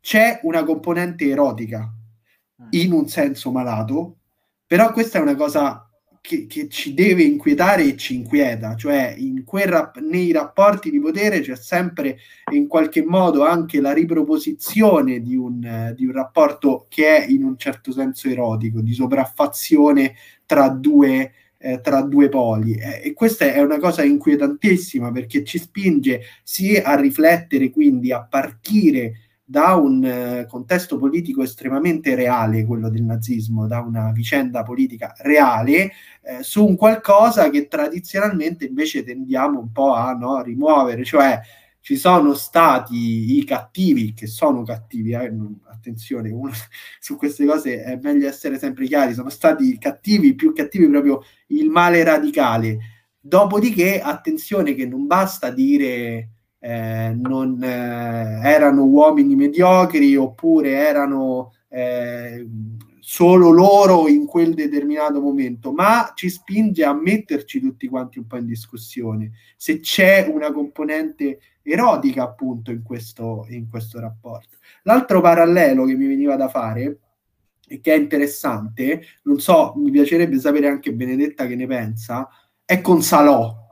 Ho visto quella scena e ho detto lì per lì ho detto sono due film vicini, ma vedendola meglio, ragionandoci, capendo anche da quello almeno che ci racconti il complesso del film, forse in realtà c'è una grande differenza secondo me, cioè nel senso in Salò le violenze assurde, terribili, eccetera, eccetera, che Pasolini ci porta davanti, sono tremende, però non sono inimmaginabili, non sono metafisiche, cioè ledono completamente ogni umanità, ogni dignità umana, eccetera. Però pensare che i fascisti potessero, magari non è mai successo storicamente, non lo so, non è questo il punto, però potessero mettere su concretamente, realmente una struttura di potere di quel tipo, non è impensabile, non è inimmaginabile. Il fatto che è interessante invece il fatto che nel portiere di notte tutto questo venga traslato metafisicamente, mi viene da dire, in un luogo che forse probabilmente non esiste, cioè sicuramente non esiste, ma forse neanche nel film stesso esiste, cioè è volutamente un luogo altro. che dà una dimensione ancora più profonda a questa riflessione, la rende ancora più interiore, se vogliamo. In Salò la violenza diventa interiore perché è talmente estrema da toccare fino in fondo la dignità umana. Qui lo è perché la vicenda storica da cui parte già questo lo ha fatto, ma forse non è che stiamo a fare qui i confronti, assolutamente, ci mancherebbe altro, però trasla ulteriormente questa cosa, espande ulteriormente questa cosa con la scelta di disancorare in qualche modo dalla realtà una cosa che però è estremamente reale invece, no? E un'ultimissima cosa invece sui cannibali, che assolutamente recupererò perché l'Antigone mi sta particolarmente a cuore, e c'è, la cito sempre fino allo sfinimento, in un saggio di Heidegger su una poesia di Hölderlin, vabbè, una cosa abbastanza complicata, c'è tutta l'analisi centrale sull'Antigone, e lui dice, fa un'analisi molto personale, molto filosofica, diciamo, usa il greco un po' a modo suo, e lui insiste molto su questo discorso per cui Antigone non va vista soltanto come l'individualità contro la legge, ma va vista come colei che non è che semplicemente infrange la legge o va contro la legge per un arbitrio, ma è il destino di Antigone andare contro la legge umana, perché la sepoltura dei morti è una legge divina. Che c'entra questo col film della Cavani? Apparentemente niente, magari niente, magari è un mio viaggio, però il fatto che tu ci hai detto che questo è un film evidentemente di grande ispirazione politica, uno stato di polizia, i ribelli, eccetera, eccetera, è un film che ha un aggancio col 68, mi fa proprio pensare a come nell'Antigone di Sofocle, ma anche nell'interpretazione che ne dà Heidegger, questa idea del destino come risposta alla legge degli dei ci porta a un concetto politico oggi desueto ma fondamentale, che è quello di teocrazia. Oggi uno sente parlare di teocrazia e sembra che cos'è, lo stato assoluto della Chiesa? Assolutamente no. La teocrazia, in particolare tanti autori del Novecento, tra cui Benjamin, ci hanno parlato proprio di teocrazia anarchica, di teocrazia a tendenza anarchica. Che cosa significa? È la teocrazia, rispondendo soltanto alla legge degli dei, non accetta rapporti di potere umani, è anarchica perché non accetta la legge umana, non accetta allo stesso modo nessuna sovranità, non accetta il fatto che qualcuno prevalga su qualcun altro, non accetta appunto il rapporto vittima-carnefice, non accetta la proprietà, non accetta tutta una serie di cose. Ecco, il film secondo me si collega molto bene, perché che succedeva, e si collega forse, se vogliamo, pure al discorso, no, di che cosa possiamo trarre dal primo dibattito di Bertolucci che abbiamo visto. Quel modo di pensare la politica con tutti i suoi limiti è alla fine in qualche modo un credo, che quando diventa dogmatico è sempre un problema. Però avere un aggancio, appunto, passatevi il termine, teocratico, in questo senso molto forte, rende quei ribelli che non possono essere seppelliti qualcuno che non ha risposto alle logiche umane, e nel film I cannibali qualcuno che non si è sottomesso alle logiche del film Il portiere di notte, se vogliamo fare questo parallelismo estremo. Ok, quindi questo, no, mi sono dilungato tantissimo, poi mi ripeto, mi andrò assolutamente a recuperare. Hai fatto benissimo. Oltretutto, piccola chicca, proprio rispondere alle tue osservazioni, il ragazzo che tu vedi che a un certo punto si spoglia e dona tutti i suoi abiti ai cadaveri si chiama Tiresia e parla una lingua che nessuno conosce, e quindi secondo me si collega benissimo con quello che hai detto, già solo con questo piccolo dettaglio, ed è interessante perché in realtà questo film, secondo me, guarda, non l'hai visto, però secondo me hai colto benissimo tutto, e secondo me si interroga proprio sul fatto che in realtà, anche proprio da questa presenza della morte che è in qualche modo onnipresente in ogni scena, cioè è una cosa devastante, vuole in qualche modo anche trasmettere il fatto che in realtà c'è un potere che è superiore sia alla volontà umana, sia la volontà, sia le leggi stesse della polis, che è proprio quello della morte stessa, cioè che è una cosa che è superiore e che poi è anche il destino stesso di Antigone, da ambedue appuntilati. Diciamo la sua missione si innesca sempre, anche a causa appunto della morte di Polinice, il fratello, e che la conduce comunque alla morte stessa. Ed è secondo me interessantissimo proprio questo impulso di morte che è presente in ogni proprio fotogramma di questo film, che è poi presente anche nel portiere di notte stesso. È un impulso sottilissimo, però è molto tangibile secondo me. Poi invece per la cosa di Salò, penso in realtà Salò è uscito un anno prima del portiere e un anno dopo del portiere di notte, del 75. Quindi, e oltretutto... Quindi paradossalmente... Oltretutto la Cavani e Pasolini erano molto amici, erano molto legati. E secondo me il portiere di notte è ancora più inquietante di Salò, perché come hai detto tu, il portiere di notte è inquietante proprio perché tutto è portato in un luogo che è un non luogo, ma che è un luogo della persona stessa, e quella stanza, che poi è una stanza che più volte si vede nel film, è in realtà un simbolo quasi del...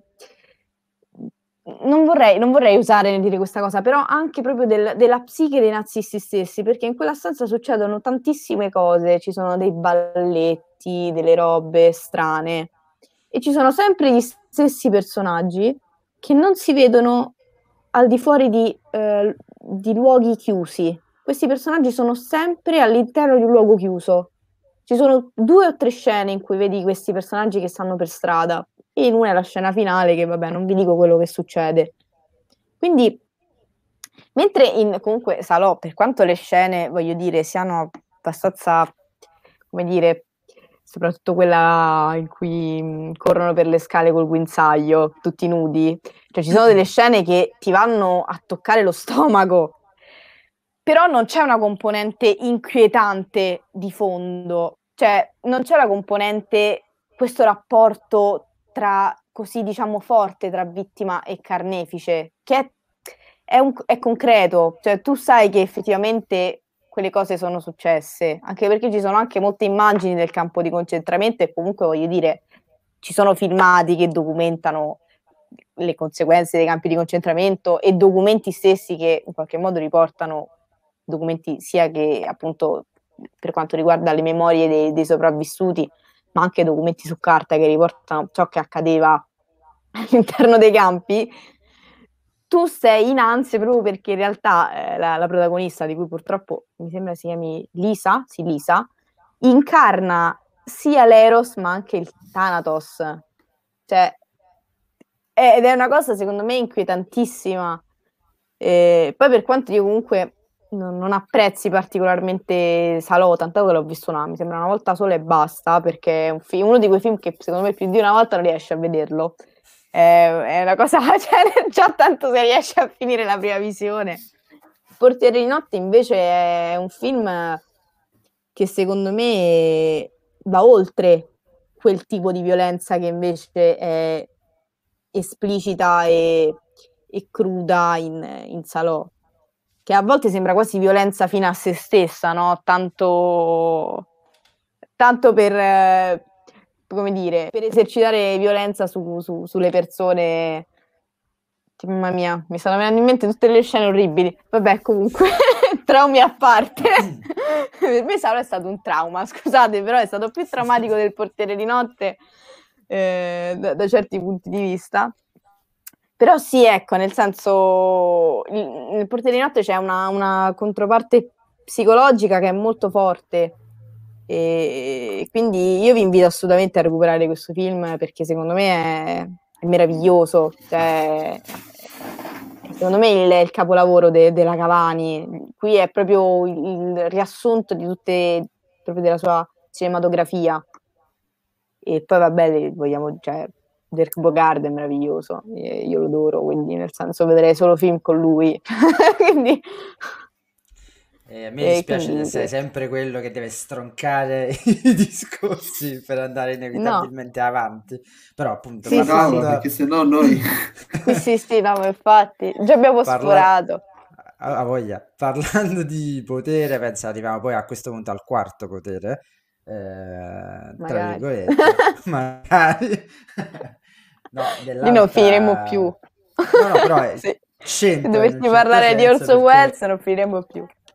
Però c'entra in un certo senso, perché siamo con Bellocchio, siamo nel 72 e vogliamo vedere prima la scena e poi magari ne parliamo. Poi direi di andare direttamente con Godard, così almeno chiudiamo in bellezza. Pasolini semmai lo faremo un'altra volta, gli dedichiamo qualcosa, già ne abbiamo parlato troppo con Salò per quanto mi riguarda.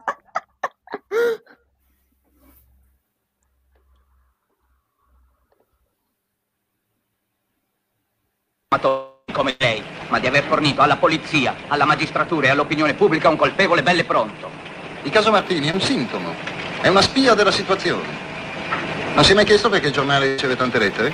Perché per la gente comune questo assassino è un simbolo dello sfascello del paese e la gente ha paura.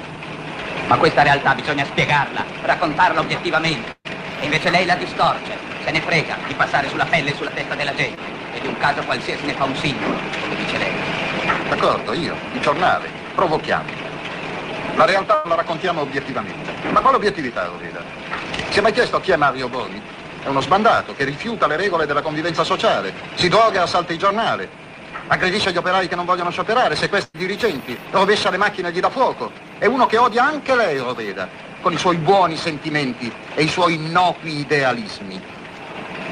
Lei vede il giornalista come un osservatore imparziale. Ebbene, io le dico che questi osservatori imparziali mi fanno pena. Bisogna essere protagonisti, non osservatori. Siamo in guerra. La lotta di classe la facciamo anche noi. Non l'hanno inventata Marx e Lenin.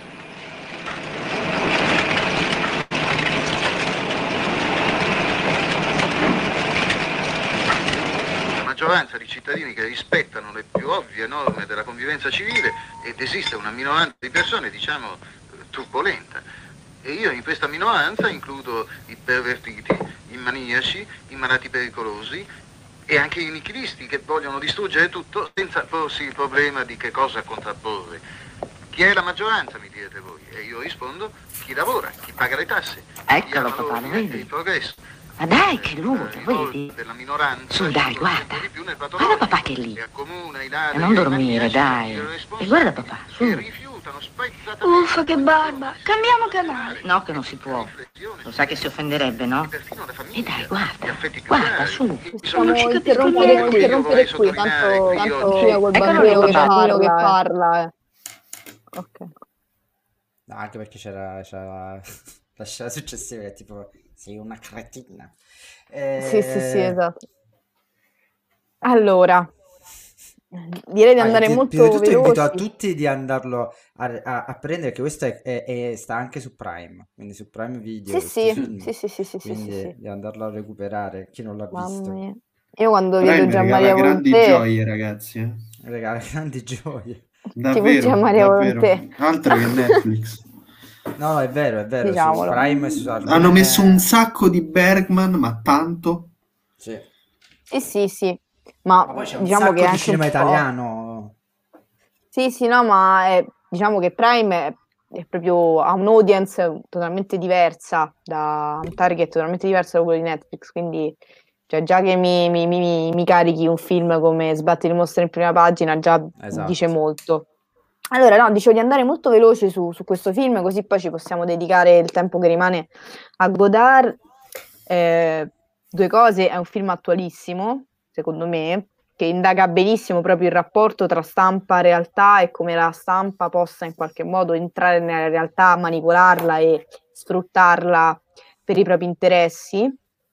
Ed è interessante anche, diciamo, lo stesso discorso che fa Gianmaria Volonté, che dice che bisogna essere protagonisti, non bisogna riportare in modo oggettivo ciò che accade, quale invece dovrebbe essere il compito del giornalismo, e purtroppo però per varie cose ciò non accade, ed è molto interessante perché ci sono alcuni espedienti che usa questo giornale per porsi come protagonista, che poi è interessante notare il nome del giornale, il giornale, esatto. Per esempio strumentalizzare le notizie, strumentalizzare le cose che accadono al giornale, come per esempio attacchi da parte di studenti. È da notare che questo film è ambientato e anche girato proprio nel pieno degli anni di piombo, e comunque del fine anni 72, no? Quindi più o meno 1972. Più o meno, sì. Oltretutto poi c'è la parte del su come si compone un titolo, che più o meno è tutto il riassunto del messaggio del film, su come veicolare l'attenzione del lettore sulle cose che la famosa frase dice che è bellissima, cioè vogliamo quasi far sentire il lettore responsabile di quest'uomo che si è bruciato, non dobbiamo rompere i coglioni noi al lettore, dobbiamo rassicurarlo, bellissimo, fantastico, è una visione del... ed hai perfettamente ragione, è estremamente attuale questa cosa, e forse lo sarà sempre, così come allora probabilmente lo sarà sempre attuale, in qualsiasi forma. Adesso parliamo di giornalismo, ovviamente il film parla del giornalismo inteso appunto della forma di giornale cartaceo, ma si potrebbe fare lo stesso tipo di discorso rapportandolo ad oggi al click, no? Per esempio. Scusa se ti interrompi, infatti proprio per questa cosa è da notare proprio l'anno in cui è stato, diciamo, realizzato, nel 72, anche un anno particolare proprio dal punto di vista televisivo. Iniziano a nascere le televisioni private, iniziano a essere legalizzate le televisioni private, inizia a cambiare la politica in relazione alle televisioni private, con l'avvento di colui che non deve essere nominato e la sua ascesa. Quindi, nel senso, anche da questo punto di vista è interessante proprio perché pone l'occhio di bue, pone il riflettore su un certo modo di parlare che possa essere lo spettatore, che possa essere il lettore, e anche un certo modo di parlare realmente alle interviste, una tipologia appunto di comunicazione che è diversa. Cioè, se voi vedete delle scene è straordinario perché sembra Salvini quando parla, lo stesso modo di sviare i discorsi, di costruire la struttura della frase, quindi è molto interessante. In realtà è proprio l'opposto, cioè in che senso? Dici? Sì, perché lui, soprattutto nel film, in realtà ovviamente ha un'intelligenza sopra chiunque delle persone che lo circondano. Ha un'intelligenza superiore, tra virgolette, a partire già dal contesto familiare, dove con la moglie, per esempio, che lui appunto la definisce una cretina, dice stai crescendo mio figlio, lo stai facendo diventare una mammoletta diciamo in questo senso, ma addirittura io direi lui è superiore addirittura anche al suo editore, in un certo senso, cioè anche al suo capo, che noi vediamo più volte poi nel film. Ma in realtà sembra quasi che chi muova i figli sia proprio lui. Sì. Probabilmente... No, scusami, questo era per dire semplicemente il fatto del paragone con Salvini. Cioè, e penso che proprio all'epoca c'era una classe politica, o comunque delle persone di spicco, anche nel giornalismo, nella politica, nell'attualità, eccetera, che erano... avevano un linguaggio e un'intelligenza superiore a questa, diciamo, classe politica attuale. No, ma certo, sì. Anche a livello di linguaggio. Ma io in realtà mi riferivo non tanto al linguaggio, cioè alle parole, al modo. Io mi riferivo proprio alla tipologia di comunicazione, non il linguaggio utilizzato, cioè al modo di costruire un discorso, cioè di in qualche modo strumentalizzare i fatti, di sviare alle domande, di gettare sempre sugli stessi topoi, sempre sulle stesse tematiche. Non per carità di Dio, ma Salvini se utilizzasse quel linguaggio, guarda, poi se fosse Gian Maria Volonté, sicuramente per dire avrebbe il mio voto. Esatto. Ma da mo' che sale il leghista, ma che scherziamo. No, assolutamente questo. Non so, Simo, una cosa che... velocissima, giuro velocissima, su questo io provo un po' di provocazione, un po' di problema e di domanda. Secondo me tutto, condivido assolutamente in pieno l'analisi del film, eccetera, eccetera. Forse la domanda qui proprio filosofica che anche il film ci deve far fare, forse ancora prima, è ancora più originaria, cioè mi spiego meglio, fondamentalmente il rapporto proprio ontologico, diciamo, essenziale che ci viene mostrato in vari modi in questo film, è il rapporto tra la verità e i fatti intesi in senso giornalistico, quindi come viene riportata questa verità. E sicuramente la strumentalizzazione dei fatti, la strumentalizzazione di come questa verità è riportata, ma c'è l'altro polo della questione, è che per poter strumentalizzare la verità, per poter già solo parlare di fatti, dobbiamo presupporre che esista una verità oggettiva, che è già un passaggio importante. Non solo, dobbiamo presupporre anche che questa verità si faccia in qualche modo comprendere, si faccia in qualche modo rappresentare, trascrivere. Cioè la domanda che dobbiamo porci è tra due soggetti, diciamo, in campo è peggio chi o meglio è peggio, cioè da un lato c'è chi la strumentalizza i fatti, chi utilizza eccetera eccetera, che è assolutamente da condannare, ci mancherebbe altro. Dall'altro però c'è tutta una serie di personaggi, giornalisti, che anche in buona fede e con posizioni più che rispettabili ci dicono che però invece esiste un modo vero, oggettivo, corretto di riportare la verità, di rappresentare la verità. Ora, la domanda che secondo me invece dovremmo farci tutti quanti, che è proprio una domanda politica e che questo film secondo me in parte ci dovrebbe suscitare, ma è possibile riportarla la verità?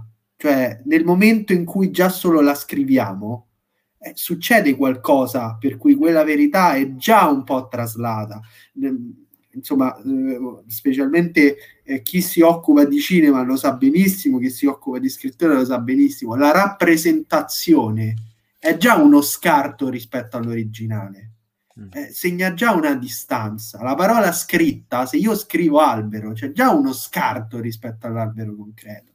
E ci sono almeno tre cose che secondo me entrano in campo. In primis è la persona, la formazione personale. Nel momento in cui scrivi un articolo puoi essere più oggettivo che poi, puoi essere uno scienziato, ma comunque nel momento in cui ti metti il camice e analizzi sul tavolo da laboratorio i fatti, comunque tu sei ancorato a una determinata formazione.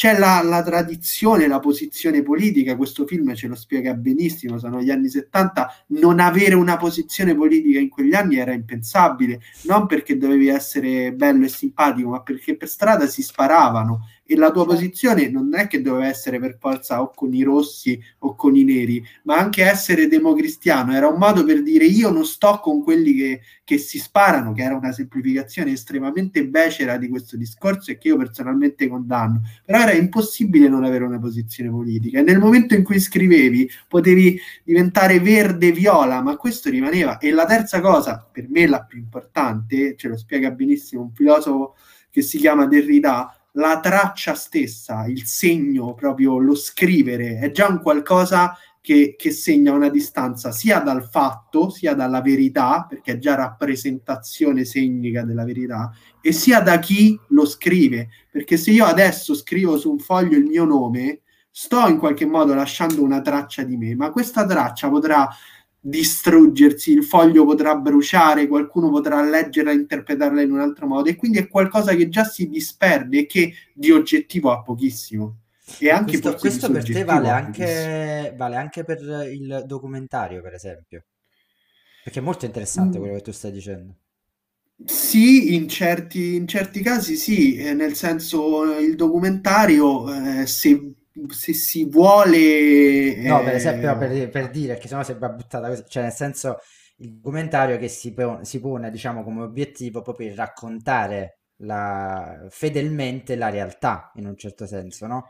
Però se proprio questo... Esatto, dici. È proprio nel fatto che secondo me non ci riesce mai che il documentario è tanto più documentario. Cioè, bellissimi documentari del National Geographic, meravigliosi, ma forse il bello di quei documentari è proprio il fatto che in fondo la natura alla fine non si lascia, no? Congelare. E i documentari più belli di tutti sono quelli, per esempio, molti documentari che manda in onda fuori orario, che sono proprio... la sistematica mancanza di questa oggettività. I documentari più grandi sono quelli che mancano questo appuntamento. Banalmente, diciamo, entra in gioco anche la questione del montaggio. Cioè, Eisenstein lo dice benissimo che il montaggio costruisce il senso del film, e allo stesso modo anche il documentario è soggetto al montaggio, per quanto tu possa poi cercare di dare una verità che sia comunque oggettiva anche dal punto per la scelta delle scene stesse, bisogna sempre mettere in campo questa cosa. Per dire proprio velocissimo, poi passiamo a Godard, questa cosa che dicevi tu della traccia è molto interessante, perché in realtà si collega benissimo anche al concetto di stile di Danto, di Arthur Danto, cioè il concetto di stilus stesso, che è lo stilus, che è questa, diciamo, penna, detta molto in modo becero, lascia una traccia sia dello stilus stesso, ma anche della mano che ha diciamo impugnato quello stilus e ha tracciato quella traccia. Quindi anche proprio nel fatto della scrittura, anche poi lo stile stesso va a in qualche modo incidere sull'oggettività del fatto, perché comunque anche lo stile è proprio anche di ogni persona ha anche uno stile diverso. Quindi anche questo secondo me è molto interessante il discorso che hai fatto, e magari sarebbe anche da approfondire proprio in una live a sé. E ora passiamo a... pochi minuti che ci sono rimasti, mamma mia, siamo quasi a 2 ore di live. Esatto. Si sapeva. A Godard. Chiudiamo in bellezza. Io vi lancio, prima di far vedere la clip, una citazione di Godard che secondo me è straordinaria e riassume bene il carattere di questo regista così particolare. Godard scrive: «È ora di smetterla di fare film che parlano di politica. È ora di fare film in modo politico». E detto così, lanciamo la prossima clip, che è tratta dalla cinese di Godard. Mi dispiace se non lo pronuncia la francese, che è tipo la Chinoise, ma voglio dire, insomma. Le Vietnam brûlait, moi je hurle Mao Mao. Johnson rigolait, moi je vole Mao Mao. Le napalm coulé, moi je roule Mao Mao. Les villes crèvent et moi je rêve Mao Mao. Les putains crient et moi je ris Mao Mao. Le riz est fou et moi je joue Mao Mao. Le petit livre rouge qui fait que tout à coup bouge. L'impérialisme dicte partout sa loi. La révolution n'est pas un dîner. La bomba est un tigre en papier. Les masses sont les véritables héros. Les ricains tuent et moi je mets Mao Mao. Les fous sont rois et moi je vois Mao Mao. Les bombes fument et moi je sonne Mao Mao. Les bébés fuient et moi je fuis Mao Mao.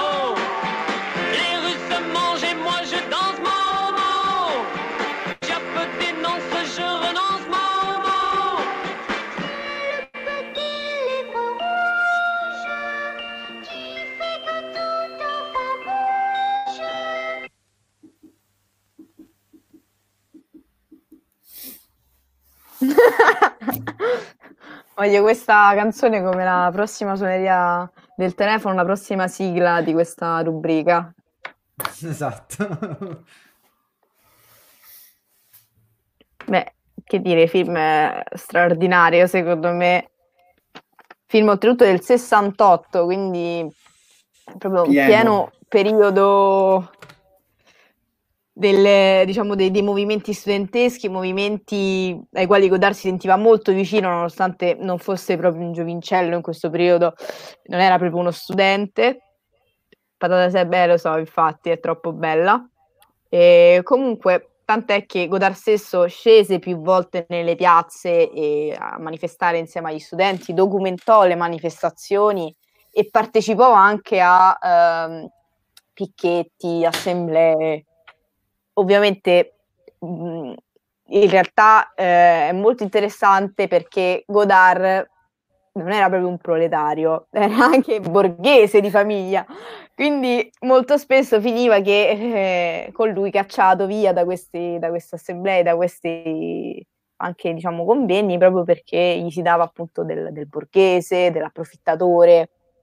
Ma forse Godard è uno di quelli che più si inserisce appunto in questo contesto così caldo, così acceso, che andò poi a diciamo condizionare, a cambiare anche il cinema di quel periodo.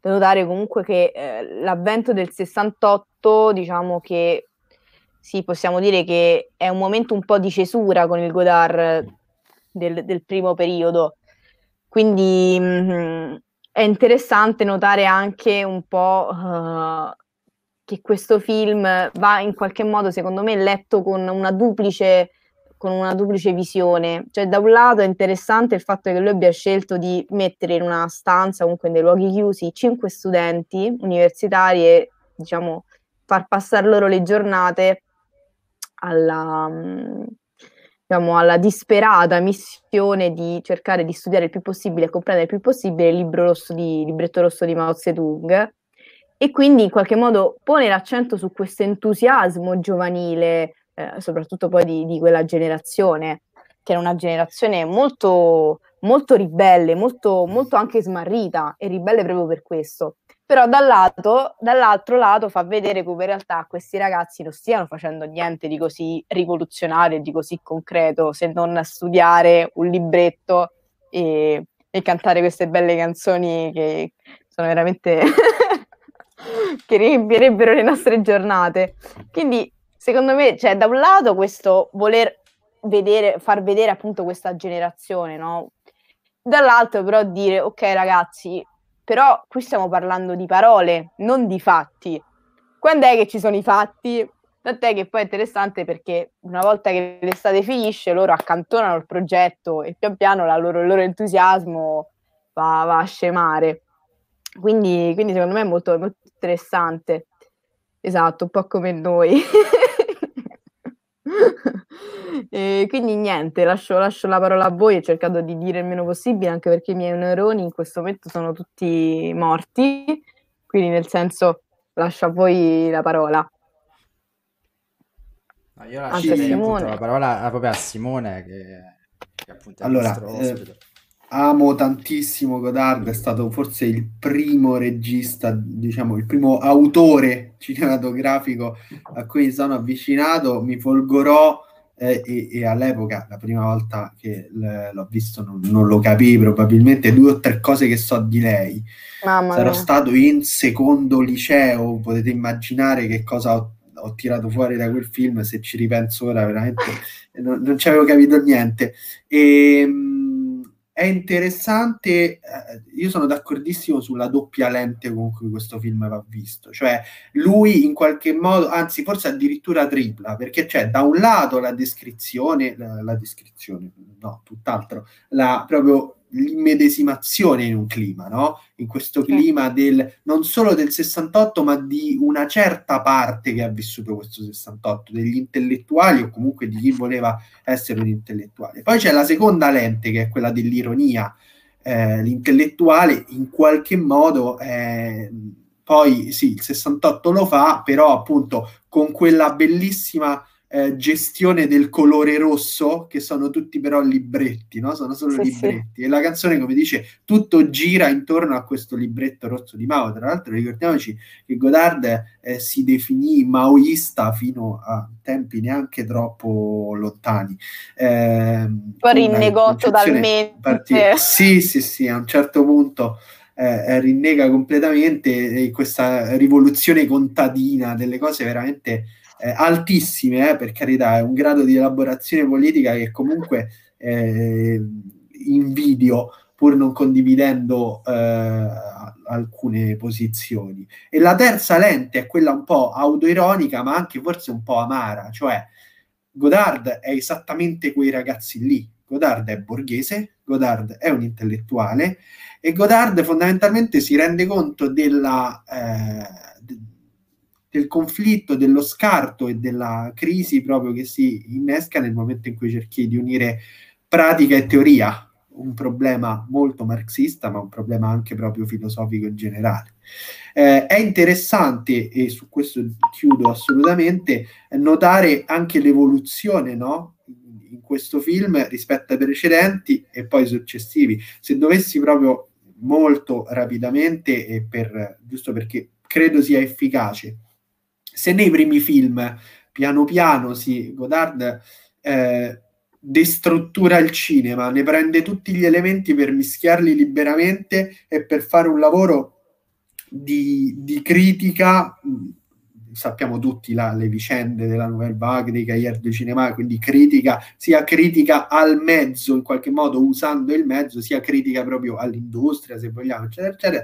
E questo atto di decostruire, di destrutturare il cinema, piano piano diventa sempre più politico. Non è più soltanto un atto creativo e artistico, ma diventa sempre più un atto politico. Forse era politico già da prima, non lo so. Questo potrebbe essere interessante capirlo. E piano piano però questa decostruzione, questa destrutturazione arriva a dei livelli, penso agli ultimissimi film, l'ultimo che ho avuto modo di vedere è Addio al linguaggio, in cui talmente questo flusso distruttivo, ma in una chiave molto positiva, tra virgolette, del termine, anche se positiva è un termine sbagliato, questa volontà di decostruire, questa libertà creativa, questo andare con...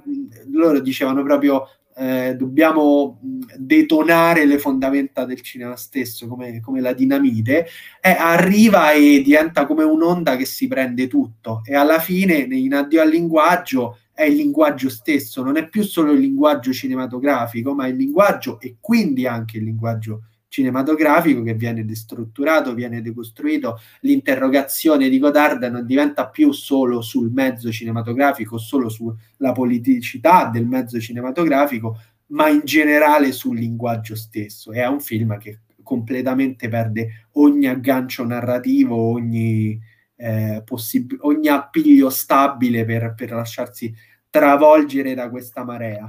E questo forse è proprio la grandezza, e secondo me ci dimostra, meglio ci dà una suggestione, un'analogia in questo senso con quello che stasera secondo me abbastanza bene siamo riusciti a dire, a provare a suggerire, cioè il fatto che la politica è tante cose, politica e cinema hanno un rapporto complicato, ma un rapporto che può arrivare a travalicare tantissimo i confini di ciò che tradizionalmente pensiamo sia politica. Siamo partiti da Bertolucci e siamo arrivati alla decostruzione totale del linguaggio che fa Godard, pur partendo da un passato politico che è assolutamente schierato. Che poi, per concludere, riconducendoci al discorso che faceva Bertolucci, no? Che citava Pudovkin, Dziga Vertov, Eisenstein, interessante notare che Godard ha chiamato il suo collettivo al quale diede vita in questo periodo proprio Dziga Vertov, e questo secondo me è esplicativo un po' del suo modo di agire. Quando ancora era un compagno, mi verrebbe da dire. Che poi non è che non lo è più, però anche quello viene travolto da un qualcosa di meta, di molto meta. Esatto. Mamma mia ragazzi, va bene, signori, 2 ore!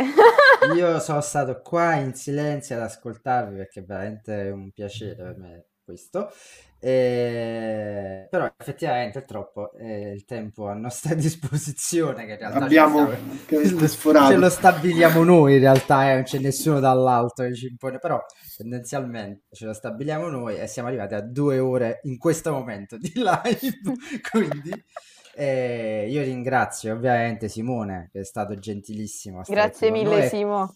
Grazie a voi per l'invito, contentissimo, quando volete è un piacere veramente, un onore oltretutto.